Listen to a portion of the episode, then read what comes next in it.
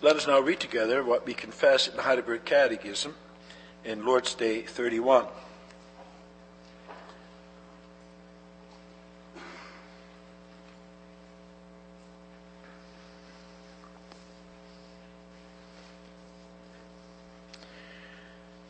There we find God's word summarized as follows What are the keys of the kingdom of heaven? The preaching of the Holy Gospel and church discipline. By these two, the kingdom of heaven is open to believers and closed to unbelievers. How is the kingdom of heaven opened and closed by the preaching of the gospel? According to the command of Christ, the kingdom of heaven is opened when it is proclaimed and publicly testified to each and every believer that God has really forgiven all their sins for the sake of Christ's merits, as often as they, by true faith, accept the promise of the gospel. The kingdom of heaven is closed when it is proclaimed and testified to all unbelievers and hypocrites that the wrath of God and eternal condemnation rests on them as long as they do not repent. According to this testimony of the gospel, God will judge both in this life and in the life to come. How is the kingdom of heaven closed and opened by church discipline? According to the command of Christ, people who call themselves Christians, but show themselves to be unchristian in doctrine or life, are first repeatedly admonished in a brotherly manner. If they do not give up their errors or wickedness, they are reported to the church, that is, to the elders. If they do not heed also their admonitions, they are forbidden the use of the sacraments, and they are excluded by the elders from the Christian congregation and by God Himself from the kingdom of Christ. They are again received as members of Christ and of the church when they promise and show real amendment.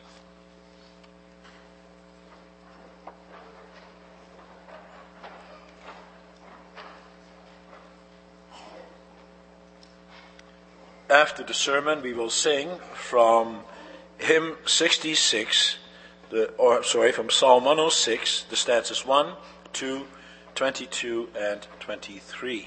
Psalm 106, 1, 2, 22, and 23. Beloved congregation of our Lord and Savior Jesus Christ, brothers and sisters, and that includes you, boys and girls. I hope you also listen this afternoon. And this is the last Lord's Day of the second part of the Heidelberg Catechism. In this section, we dealt with all the important points concerning our redemption. Lord's Day by Lord's Day, we learned about the wonderful riches that we have received as saved children of God. In view of that, isn't it surprising the way that this particular section ends? you would expect some words of comfort, wouldn't you? Some words of summary that gives you the assurance of your salvation. Perhaps a quotation from Romans 8, where it says that nothing can separate you from the love of God. That no matter what happens to us, our salvation is secure because of what the Lord Jesus Christ has done for you and for me.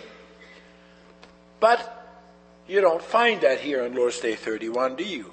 This last Lord's Day deals instead with the keys of the kingdom.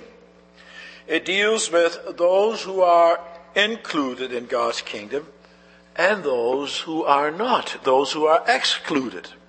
It deals with the boundaries that God has set and with the discipline that He metes out. We don't like to hear about being disciplined. And so it seems that we are ending this section on somewhat of a negative note. And yet, brothers and sisters, boys and girls, as you will see, this is a very fitting end to that section. For the message is actually very positive. For think about how blessed you are now that you have been rescued from your sins. For this means that God has, as it were, drawn you within His safe circle. He has made you part of His kingdom. He has taken you from this world full of sin and misery, and He has made you part of His world. And he has set the clear boundaries between his world and the other world, the world of Satan. He does that because he does not want you now to step outside of those boundaries. Because if you do, then you put yourself in danger of losing your salvation. It's for that reason that he disciplines us. He does not want us to wander away. And if we do, then he wants to draw you and me back. But the problem is we don't like discipline, do we? We don't like it as adults, and especially children don't like it. Do you, children? You don't like it when your mom and dad tell you that you are not allowed to do a certain thing, that they restrict the kind of entertainment you have, or the kinds of friends that you hang around with, or that they give you certain tasks within the household, doing certain chores. You would rather do your own thing, wouldn't you? But why do you think your parents do that? Why do they tell you that?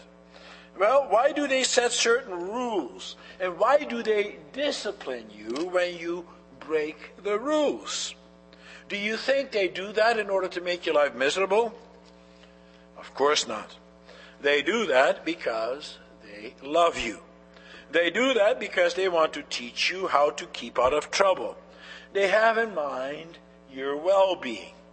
They want to teach you to be able to cope in this world full of sin and misery. They want you to be able one day to stand on your own two feet. They want you to know how to keep yourself from harm. And that is why they set rules for you already when you are young. Already a little child is told not to touch dangerous objects. Don't touch that stove. It's hot. And look before you cross the road. Or don't take something that doesn't belong to you. That's stealing. And they will also tell you to go to bed at a certain time, for they know that you need that for your health. And so the list can go on and on. Parents understand what children need. Of course, not perfectly. I'm a parent as well, and I know that in that regard I've made many mistakes. I continue to do that, parents do, because parents are fallible. Sometimes they're too strict, other times they're not strict enough. And that is why the Lord also teaches us to bear with our parents' shortcomings. But you have to understand that in spite of their shortcomings, they do have your well being at heart. But now, think about your heavenly God and Father. He is the perfect parent. And He also wants to discipline us. He wants to discipline all of us, including adults, even those adults in old age. For we all need discipline. It doesn't matter how old you are, I need it too. And it is an act of love. He has made us part of His family, and He wants us to remain part of that family and to be safe all the years of our life right into eternity. Now, how does he do that? Well, like I said, he sets the rules and the boundaries, and he uses the church to maintain those boundaries. He uses the church community in that. And he involves all of us as members of the same family of God to correct one another, to admonish one another, and also to encourage one another as members of the same family of God so that we can be safe within the boundaries that God has set. That's what I'm going to preach to you about this afternoon. The theme is as follows As an act of love, Christ uses his church in maintaining the rules and the boundaries of his kingdom. He does that in two ways. He does that, first of all, through the proclamation of the gospel, and in the second place, through the administration of discipline. As I said, our Father in heaven gives the responsibility to the church to maintain the rules and the boundaries of God's kingdom. And so, we're not speaking here about some human invention. We're not speaking here about something that the church gives to herself. No, it is a gift from God. The Catechism speaks, as it says, according to the command of Christ. Twice it says that. For Christ is the one who gives the keys of the kingdom. We just sang about that too, because that's in accordance with Revelation 3, verse 7, where it says, These are the words of him who are holy and true, who holds the keys of David.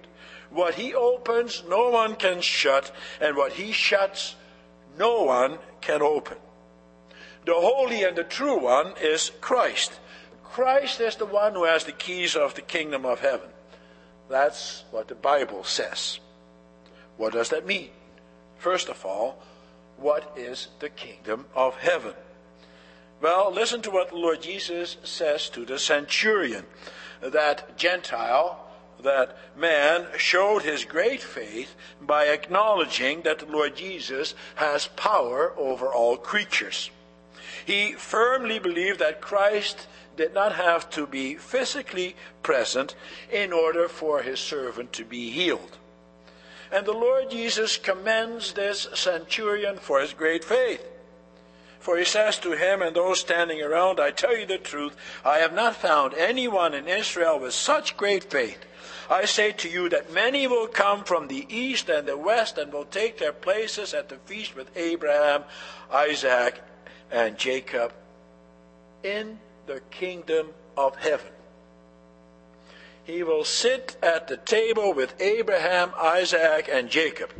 And so the kingdom of heaven, first of all, has to do with sitting around the table together. What does that remind you of? That reminds you of, of course, of what we did this morning together when we celebrated the Lord's Supper together we sat around the table together, just like a family does every day. But now we did that as family of God. Like brothers and sisters of one family sit around the table to eat a meal together with the whole family, so we, as brothers and sisters in the Lord, sit together around the Lord's table. And that is something that we do now in this life, but that is something that we will also do in the life to come. As a matter of fact, the Lord's Supper is a foretaste of that. For the kingdom of heaven has its beginning here on this earth already. Now we are already citizens of the commonwealth in heaven, as Paul says in Philippians 3, verse 20. That is also clear from the parable of the marriage feast as described in Matthew 22. In that parable, the Lord Jesus compares the kingdom of heaven to a marriage feast wherein the king sends out many servants all over the country to invite men and women to attend. But, says the Lord Jesus, not everyone who is invited will enter. There are certain people who will not be allowed to come to that feast. And that is not the fault of the one who does the inviting. No, says he, that is the fault of the people themselves. Why? Why is that? Well, because those people, they don't take that invitation seriously enough. They are either too busy or they have too many other important things to do. They can't be bothered. Some of them will even think that the others who have been invited aren't good enough. I'm not going to sit around the table with those people. They don't want to associate with them and eat with them around the same table. Now then, and who is the king then who sits, who is referred to in this parable? Well, the king, of course, represents the Lord Jesus Christ himself and you know who he is. He is the one who has prepared the table for all his guests. But note well that the king in the parable uses servants to send out the invitations. Because that is also what Christ does. And those servants are to go out to the thoroughfares and highways and byways and send out all the invitations. And the invitation, therefore, is sent to sinful men by sinful men. For who are those servants? Well, they are first of all the office bearers in the church. ministers and also the elders. Actually, a minister is also an elder. And they have been given a most beautiful task. It is their task to go out into the streets to invite the people to come and to be part of the marriage feast. They may invite all kinds of people tall people, short ones, brown people, white ones, poor and rich, ugly people and good looking ones, and above all, all kinds of sinners. No matter what they have on their conscience, they all receive an invitation. And those servants may invite them in spite of the fact that these people are unworthy, and in spite of the fact that they themselves are unworthy. And therefore, the most beautiful task on earth is that of one who is called and sent out to preach a gospel which opens the kingdom of heaven. He may proclaim that message to all those who will listen, and he must do it with joy. For there is nothing more wonderful than, be, than to be allowed to send out such a message. It is a joy for me to be able to do that. However, the minister and the elders must also do this in accordance with the instructions given to them by the king himself, by Christ. What does that mean?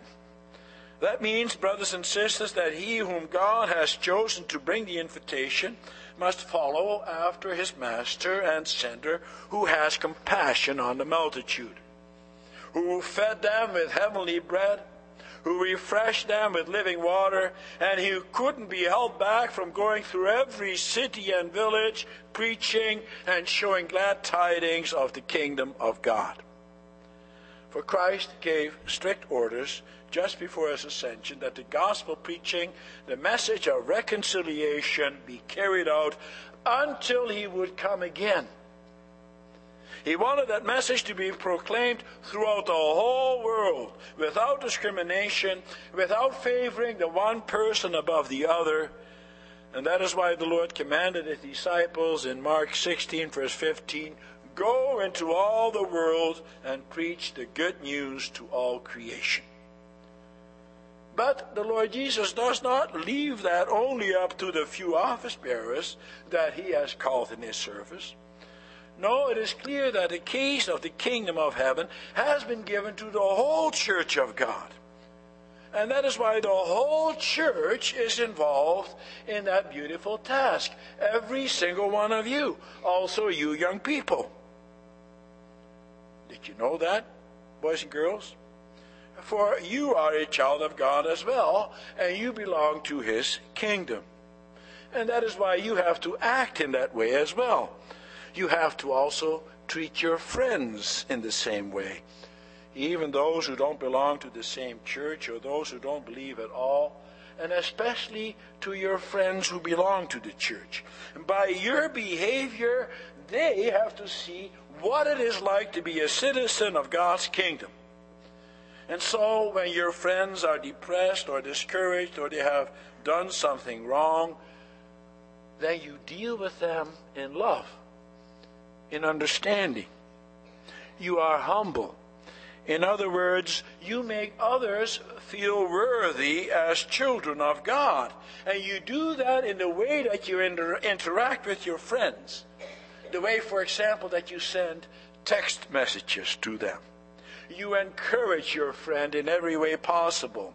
When your friend is depressed, for example, about the ways others treat him or her, then you encourage your friend and tell him or her that they are special, especially special in the eyes of the Lord. You don't make them feel bad, even if you think that your friend is a little bit different from you. But then you think about how you can make them feel good about themselves without, of course, condoning any sins that they may do. And you also do that by sending them positive messages and by not gossiping about others and not trying to make others look bad so that you can look good.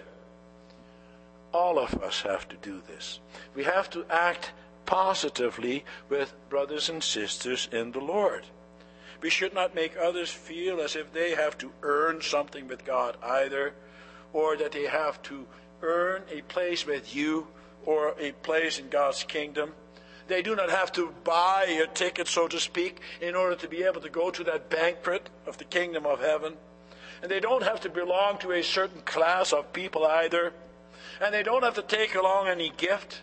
On the contrary, if you think that you can earn the king's favor by giving him a gift, then actually you won't even be allowed to enter.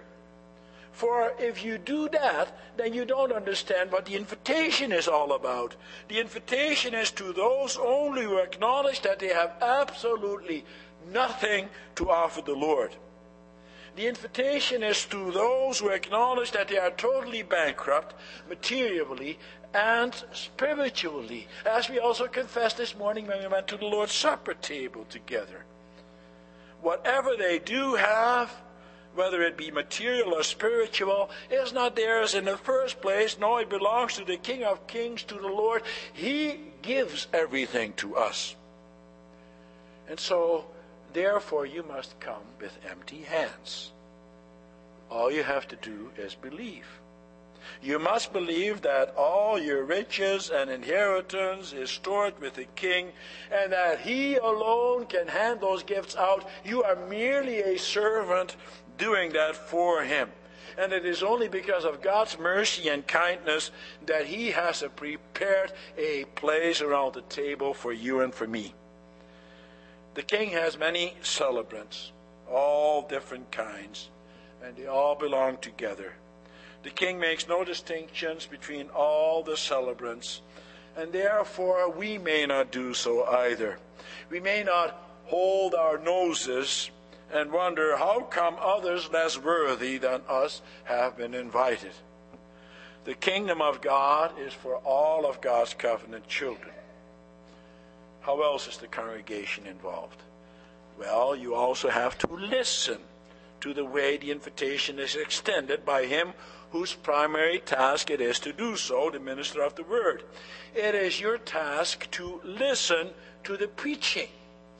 I'm also saying that to those who are right now sleeping in this church. You have to listen. With regard to the Lord's Supper, we know that you can eat and drink judgment to yourself if you lead an unrepentant lifestyle. But it also applies to the preaching.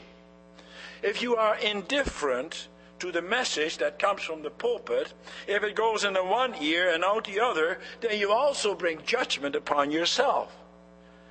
Because the minister does not come with his own opinions. He comes with God's word. And you have to listen to that word and you have to apply it in your life. Question and answer 84 beautifully spells out what that preaching is all about. It gives all the elements of a sermon. If those elements are not in each sermon, then the preaching is a failure. Look at what it says. It says that it must be proclaimed and publicly testified to each and every believer that God has really forgiven all their sins for the sake of Christ's merits. That is the most important element in a sermon. It must it must be opened first of all by proclaiming the good news that God is not angry with you or with me because of our sins. That is the gospel of salvation that has to be proclaimed. That is the very first thing. The kingdom of God has to be opened. It may not be a sermon about hell and damnation. No, the gospel, the good news has to come out first. That must be proclaimed. God's promises must be proclaimed. However, and that brings us to the second point, there's also another element that must be included, and that is a warning to all those who do not repent from their sins, to all those who do not believe, to all hypocrites, that God's kingdom is close to them as long as they do not repent. They have to take their sins seriously, even though they know them to be forgiven in the blood of Christ. That doesn't mean that you can now say, I will live whatever life I want. No. You have to lead a repentant life. And so this is a secondary role, but that also must be part of each sermon, a warning. A sermon may not be either about, it may, it must be about the love of God. And it may not be just a story about a sweet Lord Jesus. No, the Lord Jesus Christ comes with his warnings as well. That is clear from the parable of the king and his banquet. He gives warning to those who scorn the invitation. He says they will be excluded from God's kingdom. And so that is very serious. He does this, however, as an act of love. For he does not want them to remain part of the world and fall into the hands of the devil. And that is why we too have to sound the warning bells when others go astray. First of all, you have to listen for yourself. You have to apply it to your own life. But then you also have to apply it to others. And the minister has to do that from the pulpit as well. And you have to make sure also that the minister does that, that it is done from this pulpit. That is the task of the office bearers in the first place, of course. That's also what it says in the form for the ordination of elders. They shall permit no strange teaching, so that in every respect the congregation is edified by the pure doctrine of the gospel. But also you, the congregation, which consists of prophets, priests, and kings, is to assist the office bearers in this. From 1 Thessalonians 5, verse 20 and following, Paul says to the whole congregation at Thessalonica, Do not treat prophecies with contempt, test everything, hold on to the good. And so the congregation is also to test the preaching, whether it is in accordance with the Word of God.